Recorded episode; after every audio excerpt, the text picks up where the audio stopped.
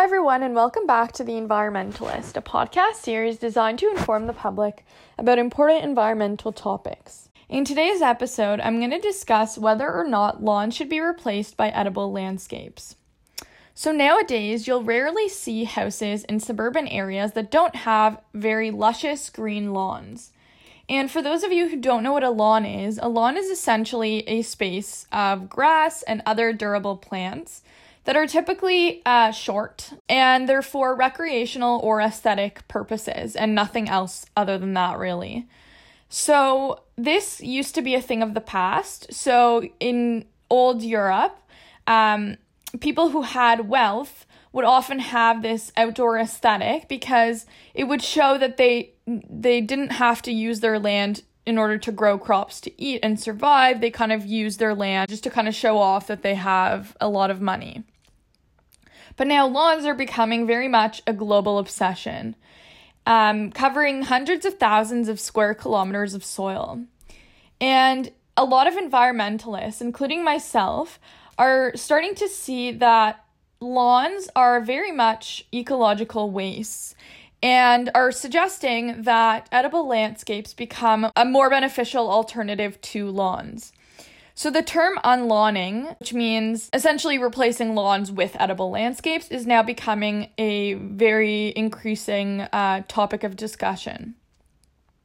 So, although growing our own fruits and vegetables, it's not necessarily a foreign concept, it's been around for hundreds of thousands of years but it's kind of growing in popularity in a lot of suburban and even urban regions where there isn't a lot of space or a healthy amount of local produce that's readily available.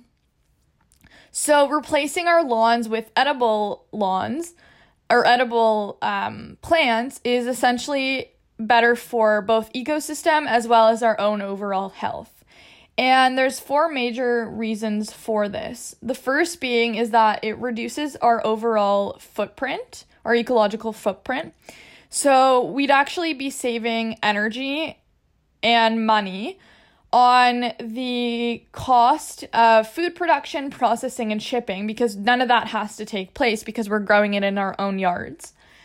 And um, you're kind of uh, the second is that you're more able to control the use of chemical sprays so you can essentially omit chemical sprays which are toxic to us and also to the environment. So you can kind of get rid of that aspect as well. The third reason is you can essentially maximize the nutritional content of each plant by giving it adequate nutrient rich materials like compost as opposed to kind of the alternative of mass scale agriculture. And the last being the fact that in order to maintain these crop farms or yields, they use lawnmowers, and lawnmowers essentially release a lot of gas and pollutants that are kind of toxic to the environment. So, by doing it yourself in your own yard, you're actually removing that aspect as well. So, all of these things are kind of better for you and better for the planet. So it's definitely a better alternative to just essentially a green space with not much um, benefit to you or to the planet. Yeah, so thank you all for tuning in, and I hope to see you all next time. And just a reminder I'm a little someone trying to make a big difference.